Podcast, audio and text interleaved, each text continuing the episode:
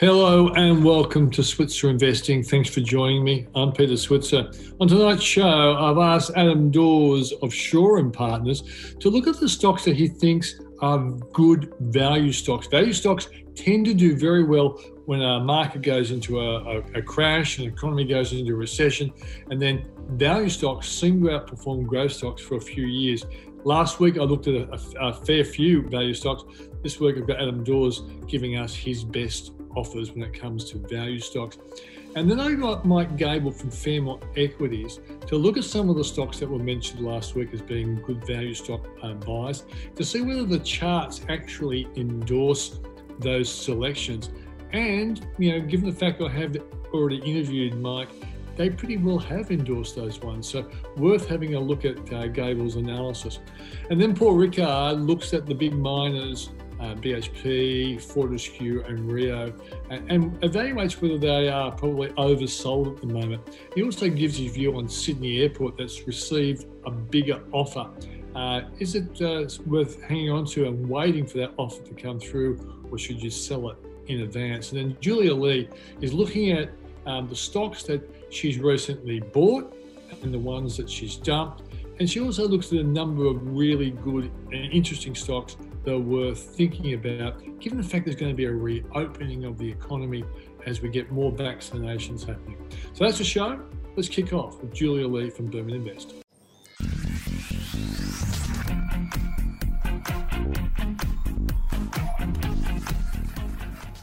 Thanks for joining us, Julia. Great to be here, Pete. So the market's been a little bit um, dodgy lately. The Americans had five days of uh, downside, but they, when you look at the whole week, it wasn't much. I think it was down about 1.6%. Are you expecting a bit more volatility for us and a bit of downside for a while? I think when you've been in the markets, you, you come to expect that there will be sell offs um, from time to time. And looking at, at September, and September is actually the worst performing month for the Australian share market. So, looking back on the last 20 years, and September is the absolute worst month with an average return of minus 0.9%. Having said that, October, although it scares a lot of people, tends to be a very good month. In fact, mm. a top five month for the Australian market. So a bounce back of 1.1%. And sometimes, you know, when you see the market selling off and starting to correct, you get you get quite nervous. But, you know, despite talk of tapering and stagflation, you know, there's still quite a bit of cheap money out there and here in Australia, we're looking at potential reopening, which will drive economic activity in the short term. So, look, I think any pullback here will be healthy and an opportunity to accumulate. Yeah. I know last week I had a quick look at what the American market has done. If you compare where they are now to where they were before the coronavirus crash, they're up about 34%, but we're up about 5%. So I think we've got some upside to, to go across 20. The Australian market's up a bit more than that, but um, you know it's been a phenomenal run. We've had 11 consecutive months of gains on the Aussie share market, and Pete, that's something we haven't seen for the Aussie share market since uh, 1942 to 43. Yeah. Um, yeah. So you know Julia, it's been Julia, an incredible run. What I was saying was, if you go back to where we were before the crash, ah, the, the across, and see how much we've gone up, we're only going up five percent. But staggeringly, the Yanks are up 30, 34% crazy stuff. So they're due for sell-off. I don't think we are, but we, we, probably will follow suit. Let's go to some of the important uh, areas you want to talk about. I did ask you to, to rate the big miners. A lot of people are asking me, are they in the buying zone? What do you reckon? Yeah, look, I think the short term outlook's looking pretty good for the big miners. I think the sell off's been too severe. So, in the short term, I think you will see a bit of a reversion to the mean and a bit, a bit of buying coming through.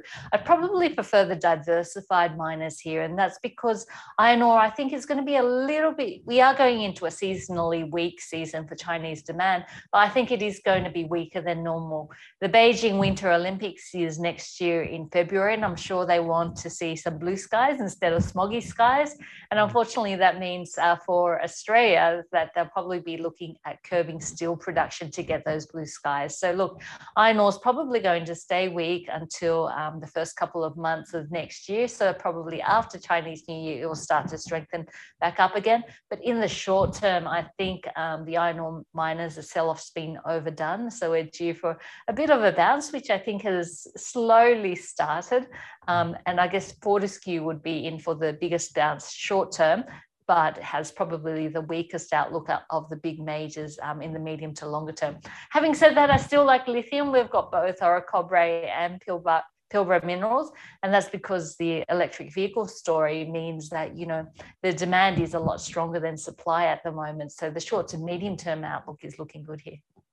Okay, what about mining services? I know Rudi Filapek-Vandyck last week brought up Monadelphous, and I always love the way he pronounces Monadelphous more than anything. But uh, over the years, he's always liked that stock, and he's often got it right. And I think even you've liked Monadelphous in your time as well? Yes, um, I mean, Monadelphous is seen as the gold standard in terms of mining services, but at the moment, I probably prefer CIMIC to Monadelphous. Only that during reporting season, once again, a key theme that came through was uh, the labour shortages, which were mainly over in WA. And if you have a look at CIMIC, it has greater exposure not only to Asia, but also the eastern seaboard with its infrastructure projects. Um, so I think it's in a, in a good place for strong growth. In fact, having a look at the six months till the end of the financial year, the work in hand was $10.4 billion. So that was up about 52% on the previous corresponding period. And then today it announced another $900 million win. So, look, I think uh, it's a bullish market for infrastructure. I think we're going to be seeing some more roads being built. And then add into the mix, you know, the, the Olympics, which will eventually be in Brisbane, should be good news in terms of building as well. So, CIMIC would probably be my number one but just watching things like labor shortages and the impact they have on profitability, because you know, with project work, if you're offering a fixed price mm-hmm. and costs go up, then you're going to have to absorb those costs, and a prof a project can very quickly turn from a very profitable one into a loss-making one. Yeah, good point. Good point. Now, I also asked you to tell us if there's any stocks you've dumped and any stocks you've recently acquired. So, what's the story there? Sure. I mean, Healius is a stock that we've done extremely well on, um, but I've been selling Healius. Uh, I've sold all of Healius, um, and that's because, look, the reopening trade, the number of vaccinations. I think just behaviorally, we'll probably be taking less COVID tests um, over the next six months than we have been over during lockdown. So I just think that growth might be peaking there in terms of that COVID testing and the uplift. On the flip side, there's uh, going to be a bit of a rebalance to the ASX 200 this Friday. And added into the mix, there are a couple of stocks where I think there will be winners from the reopening, um, and they are Tyro as well as SeaLink. So they'll be added into the ASX 200. So as soon as that announcement is made, um, that comes into our investment universe, and we're being very quick buyers of both SeaLink as well as Tyro. Yeah, I think Tyro actually gets in the, the top 200, doesn't it? Yes, so the top 200 is our investment universe. Um, uh, so Tyro as well as SeaLink will both be included. And the thing is, this a lot of fund managers, particularly running ETFs, they have to buy companies because basically you got by the top 200 yes there is that. I, I, do still like to look at the company's fundamentals and look both SeaLink as well as tyro have been impacted by the lockdowns um, mm. but as the reopening happens they should be beneficiaries. So there is still a big rotation from those covid uh, winners into some of the covid losers or the, the stocks that should benefit from reopening. So we're, we're seeing that in our own portfolios but i suspect that's happening across the rest of the market yeah, as well. a thumbs up as well. Thumbs up yeah, thumbs up for Qantas. Oh yes, and Qantas as well. Yes, Qantas doing well. Um, today they had an ACCC meeting, uh, an announcement that went uh, against them, but I think Qantas will be in much better shape after we come out of lockdown. Um, so looking at the next uh, two to three years, and I think Qantas is going to be a leaner, fitter machine. Um, so liking Qantas here as well. Julia, thanks for joining us. Talk to you next week. Thanks, Pete. Become an annual Switzer Report subscriber and get unprecedented access to my seven investing principles where I reveal the exact strategies I use to invest. You'll get access to an exclusive PDF, video recording, and even a free copy of my book, Join the Rich Club. With a 30 day money back guarantee, a Switzer Report subscription is one of the wisest investments you can make towards your future. Find out more at switzerreport.com.au slash YouTube offer or click on the link in the description below. And that was Julia Lee of Burman Invest. Now, coming up now is Michael Gable from Fairmont Equities. And last week I did a bit of a crusade to try and work out what value stocks look like good value going forward. And a number of the stocks came out from my experts. And I, then went to Mike Gable and said, Well, Mike, what are the charts saying about these companies? And that's what he's going to a- actually report on right now. Mike, thanks for joining us. Thanks, Peter. Let's kick off with BHP first.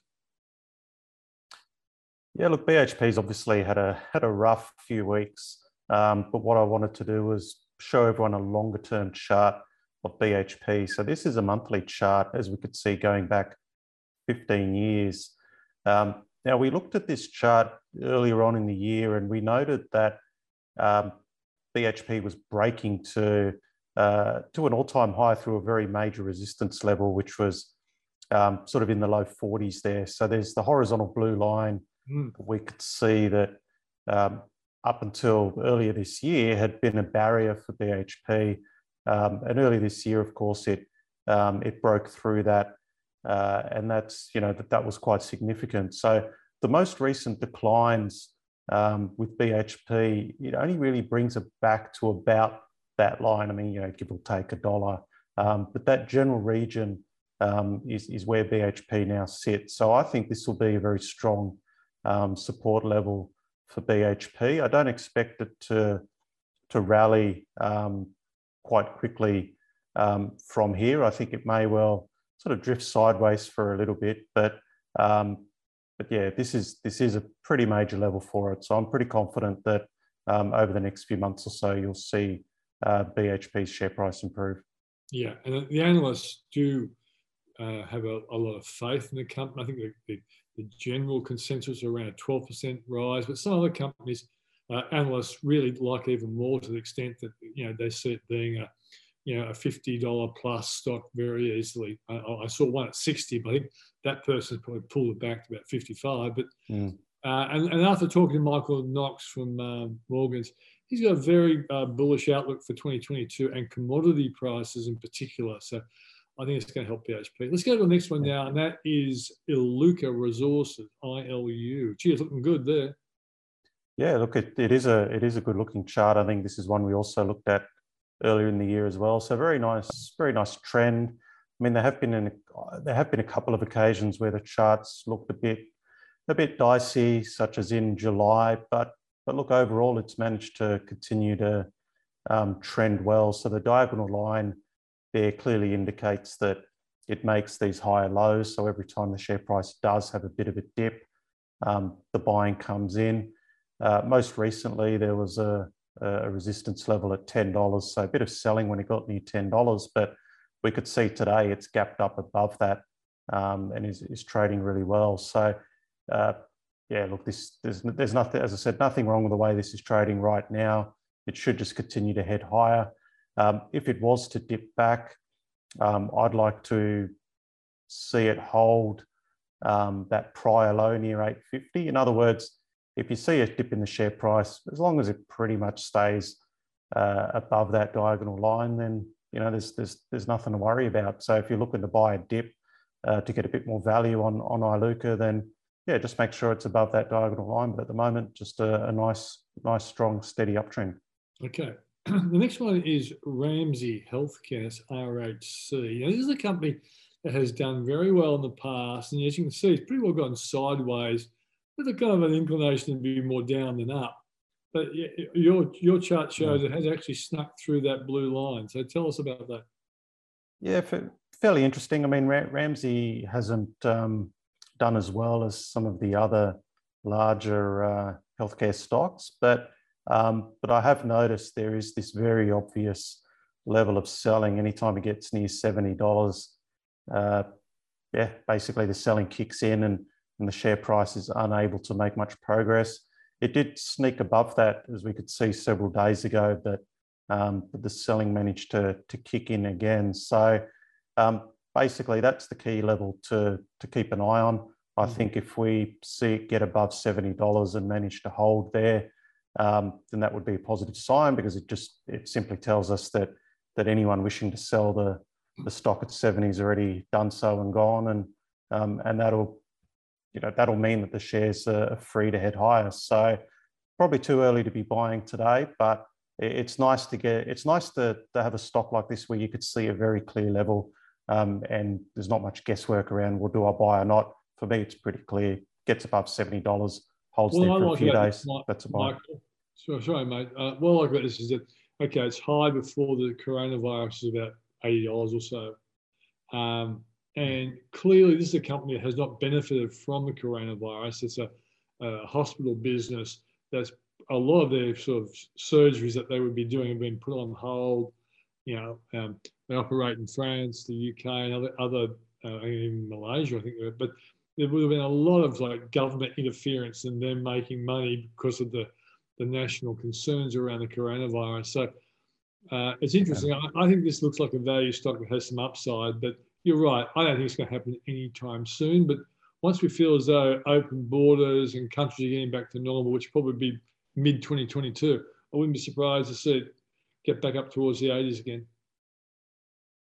Okay, let's go to the next one. Hub 24.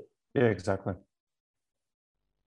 So what do you Yeah, so this one again is is a stock that looks like it should continue to to trend higher. It's it's been a bit of a wild one as we could see. It uh, you know over the course of this year, it's been as high as you know, initially twenty eight dollars, back down towards twenty um, some fairly wild swings, but it seems as though that $28 region, which was a major level for it, um, you know, that was finally breached at the end of last month. And um, yeah, to me, it looks like it should be able to, to head higher. We could see that before the breakout, it was making the higher low. So every time it did dip into the low 20s, there was some buying support. Um, that's why I've got that diagonal blue line there. But now that it's broken out, I think as long as it could stay above 28, um, then you know there's an opportunity there to to buy it. Look, it might not necessarily be one. You know, I'm not necessarily keen on a stock like this with such you know big swings and and big big volatile moves in in either direction. But you know, if you, if you like the business, um, I think looking at this chart, you can be confident that um, you should see high levels over the next several months. Yeah, it doesn't look like an AMP chart, does it? not yeah, yeah, not much does. no. Uh, okay, let's go to Bapcor. Now, Rudy's always like Bapcor, Rudi Filapek-Vandyck from FN Arena.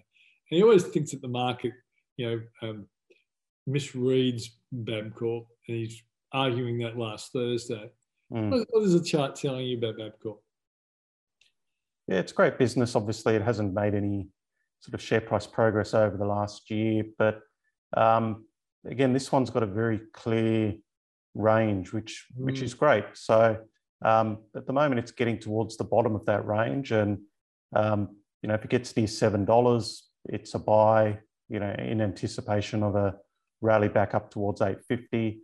I think if it breaks that that lower blue line, then that's that's a problem because it just means that there's you know not much buying of the dip anymore. So that would be a concern. But um, but based on past experience, yeah, anywhere around here or slightly lower is a buying opportunity for a run up to 850.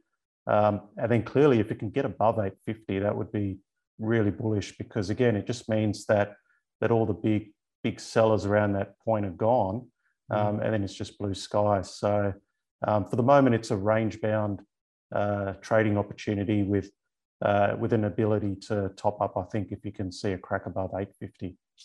Yeah, well, it's, it's certainly a, a, business that's right in the sec, right sector at the moment. Like cars are doing so well, aren't they? Um, and it's yeah. in that business. All right, let's go into your pick for the week. You, you usually go for a company, but today you want to go to the overall market, what you're seeing. And I've written a few pieces saying that I'm expecting volatility over September, October. There's so many sort of curveballs out there from inflation concerns and slowdowns in America and China and mm. tapering concerns from Reserve Bank, and interest rate rises. Uh, there's a lot of stuff. Delta variant, of course. Yeah. What is this chart telling you, mate?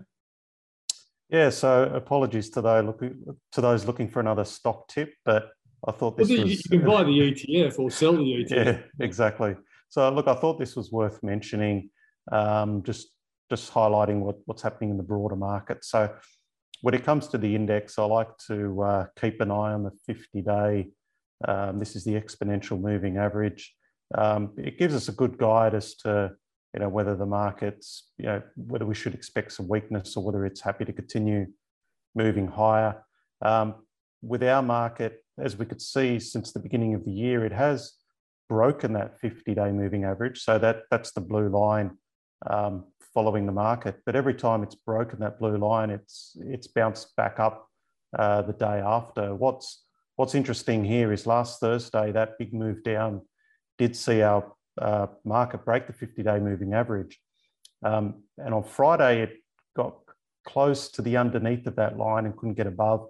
And again today we're we're trading underneath that that blue line. So I've circled that on the right hand side. So we could see the break and we could see that our market is trading under that blue line. So I'm not saying the market's got another 30% drop or anything, anything horrible like that. I think there's, I agree with you, Peter, there's enough, um, I think, fundamental reasons for the market to do well um, in the longer term. But those, those risks in the short term that you highlighted, it seems to be playing out now in the price action. So I hmm. think that it's worth just being a little bit cautious here on our market in the short term. I think if there's stocks that um, that, that in, investors out there like, they may well be able to get them cheaper over the next few weeks.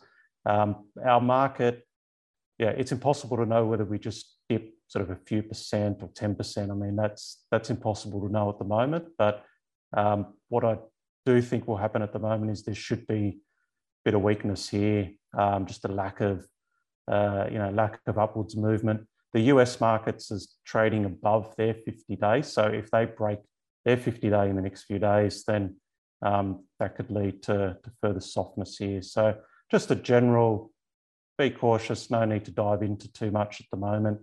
Um, and I think your favorite, most of your favorite stocks out there, the way this market's trading looks like they, they might get cheaper over the next few weeks. Yeah. And Mark, what's interesting, I think if you look at those sections where the markets trade sideways, they, co- they coincide very closely with lockdowns, don't they?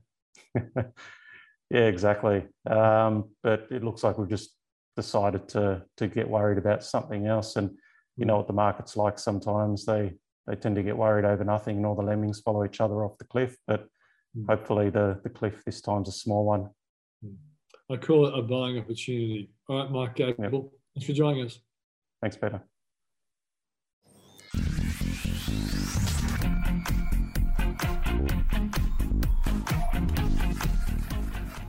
That was Michael Gable from Fairmont Equities now. And joining me now is Adam Dawes of Shaw and Partners. Adam, good to see you. Yes, good to see you also, Peter. How are you going today?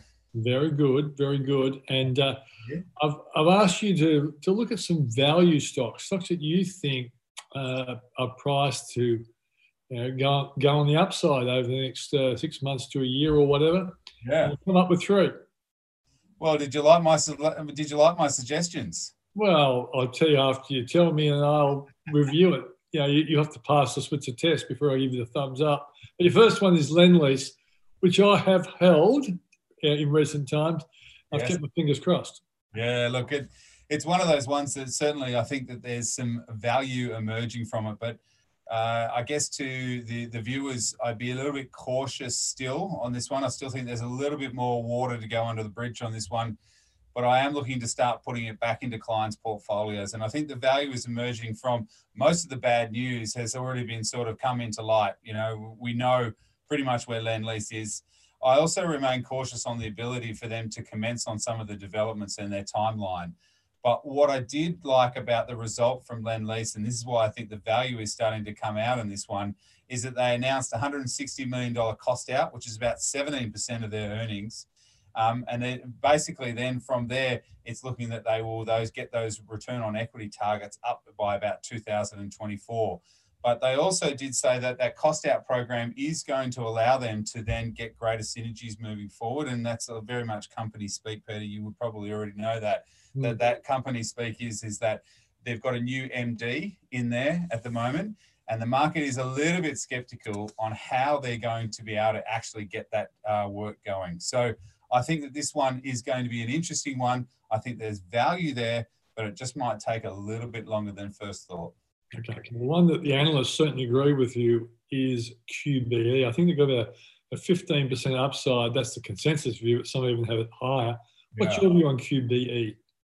Well, this one, has been a perennial disappointer to the market. Okay, no doubt about it that that they are perennially disappointing uh, the market, and I think that is one of the things that you always have to be very careful because we've always gone into QBE thinking that things are going to be okay, but they obviously then disappoint. Now, taking a step back, uh, car insurance, which QBE doesn't do a lot of, but I'm talking about insurance generally.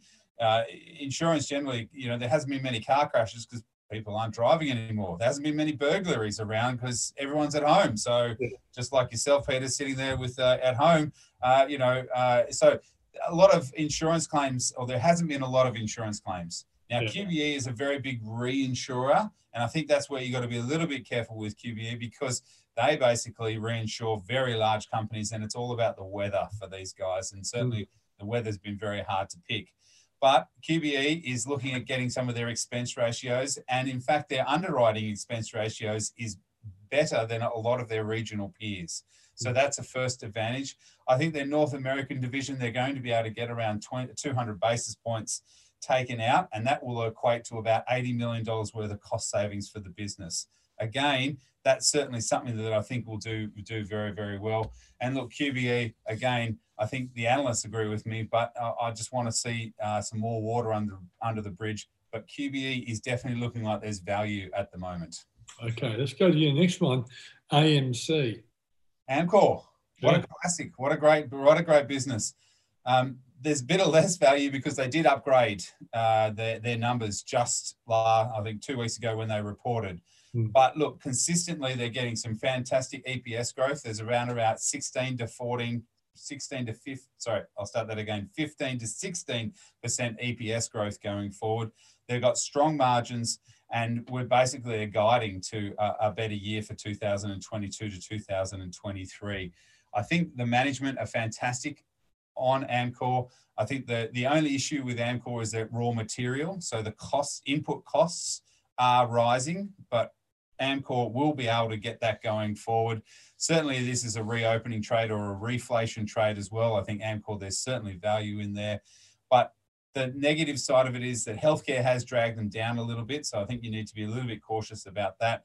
And there are, they're, they're, when they merged the business between Bemis and Amcor, they've been able to get a lot of synergies out of that as well. So I think that's certainly fantastic.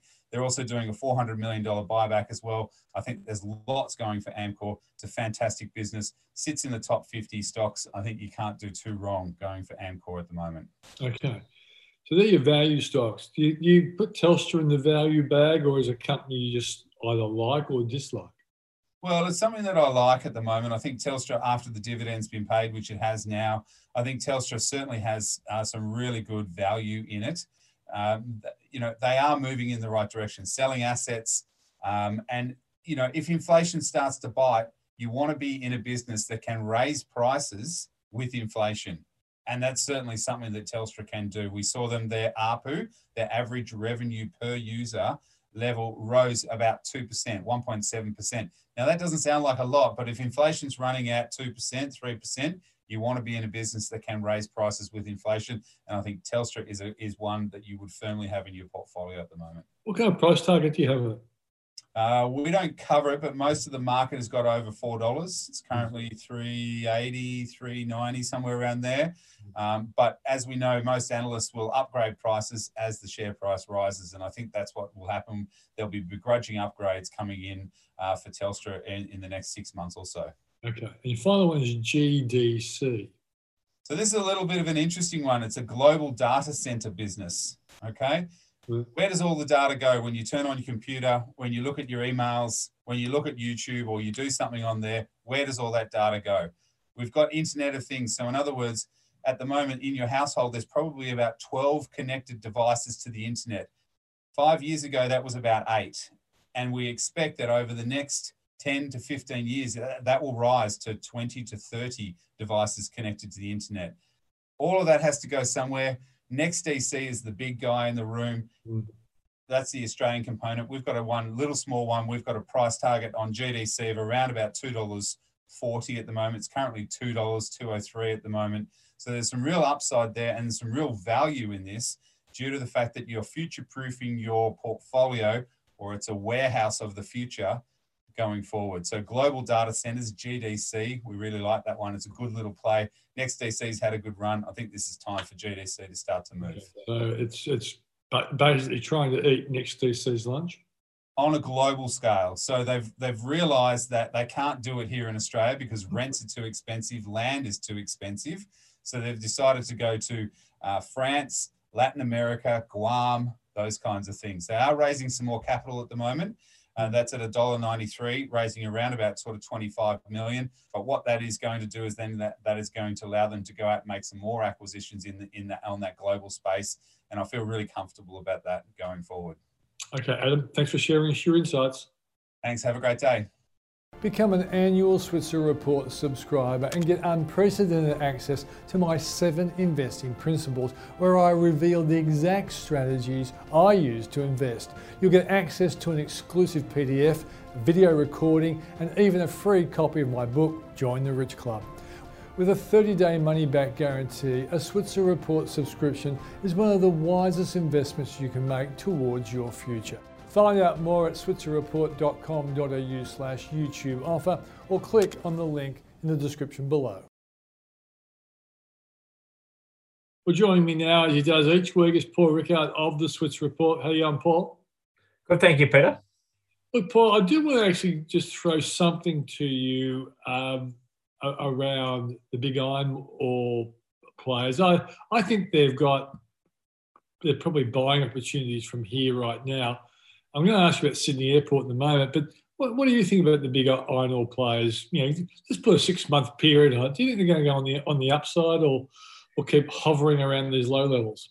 I think around a BHP in the very low 40s, Peter, there's got to be a bit of value there. I mean, in the same way that I think when everyone saw the iron ore price at you know $230 and particularly the, the sort of the run up from about 150 to 230 was in a matter of just a couple of weeks uh, and it's come back as almost as quickly uh, because the uh, you know the Chinese government is clearly giving instructions to the steel makers to whatever they're doing to cut production of steel, so that uh, in the run up to uh, you know the convention in Glasgow or whatever it is, for whatever reason they're trying to get the price down, they've been pretty successful, and I think it's um you know the the underlying fundamentals are still there in terms of you know an improving world economy. So I don't think I give up on iron ore yet, notwithstanding the, the correction in the price. And I think around forty dollars, there's value in BHP.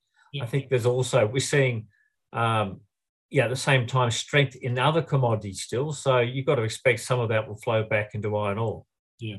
But my figuring also is that if you believe the economists that 2022 is going to be a, a boom year once all the, the, the businesses that are closed now or affected because of the coronavirus, we'll see a boom and that should be good for economic activity. And you know, the iron ore uh, producers are, are, likely to do better than they are right now. So it seems logical that they're going to do reasonably well. They won't shoot the lights out, but they do reasonably well going forward.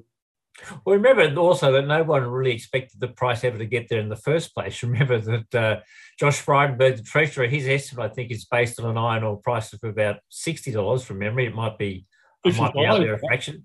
55 yeah. 55, yeah. The West Australian government's got about the same, and so have the analysts, you know, so they've been going up. No one expected to get to 230. So even at 130, it's still well above what most people were factoring in, and that's in the analyst forecast. So I think, you know, we're, we're now down there. The prices come off from 55 to 40. Fortescue's had the same sort of drop as had Rio. I think there's a bit of value there. And in fact, BHP's now less than it was uh, at the start of the year, well down on the start of the year when the price was uh, was down about those levels. So I think there's some value there, Peter. And I think the other thing to remember is is the other factor with BHP, of course, is we've seen a bit of a short position build up uh, in the local Australian stock, and that's to do with essentially the long-term closing of the London, of the separate London listing, and so the arbitrageurs have been been buying the stock listed on, on the UK uh, market and selling the Australian stock. And look, that arbitrage will come out at some stage, and uh, I think there's probably um, a bit of upside still in BHP still. And what about the the dividend going forward? It's pretty good still, isn't it? Yeah, I mean, certainly no one expects the dividend to continue at the same rate. And um, as you pointed out, I think uh, in today's Switzer report, Peter, the, the, the dividend forecasts for next year are a lot lower than they are for this year, but they're still pretty attractive. Um, and uh, you know I think that that's sort of built into the price. So we just got to see a little bit of stability, I guess, in the uh, in the commodity price, and um, I think we'll see the a positive rebound. So look for the long term player, there's there's value here at the moment. If you really want to play the trend, maybe you wait just a bit longer, and uh, but I think for the long term value player, this is a reasonable entry level.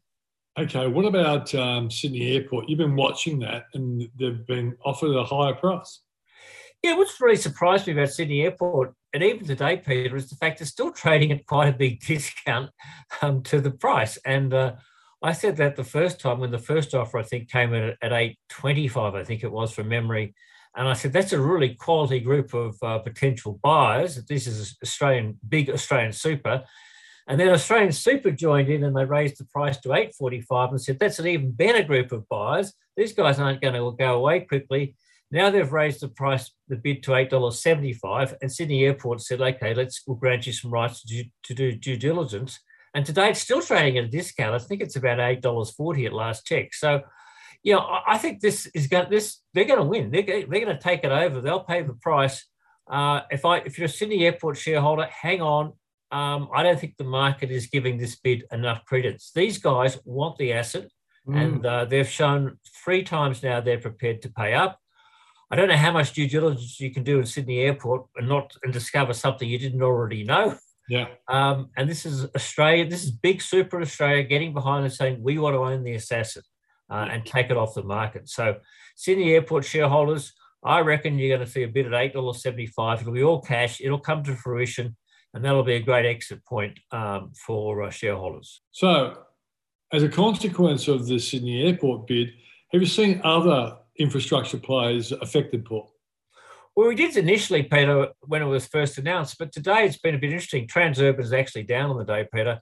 Uh, Auckland International Airport uh, is up a touch, but I think you know what we're really seeing here is is the impact of all these you know, super, the money in Australia is becoming really concentrated. We're going to end up with a, a small number of really powerful superannuation funds. And increasingly, Peter, they're going to want to own assets in their own right, not through a listed vehicle. So it does mean that uh, any prize assets that are out there, and this could be not, not just uh, infrastructure assets, but things like, um, you know, utilities or potentially, you know, um, uh, buildings and other sort of single big assets, um, you know, big super is going to get involved and going to look to own these assets in their own right. And um, that's got an important uh, flow on, I think, for parts of our market. So we're going to see more of, uh, I think, these sort of plays as, as big super, if you want to call it that, uh, really says, look, we, we just need to own the stuff because we're so big, it's so hard to invest and we can take on the whole thing. That's right, especially when it comes to monopolies like Sydney Airport. Paul, thanks for joining us. Thanks, Peter. And that was Paul Rickard of the Switzer Report. And if you want to get more insights into how to invest and what stocks look really good, think about taking a free trial of the Switzer Report. Lots of our analysts and experts give more detailed analysis of companies that we don't necessarily discuss on the TV show. So have a look at that. It may well be in your best interest. Thanks for joining us. See you on Thursday.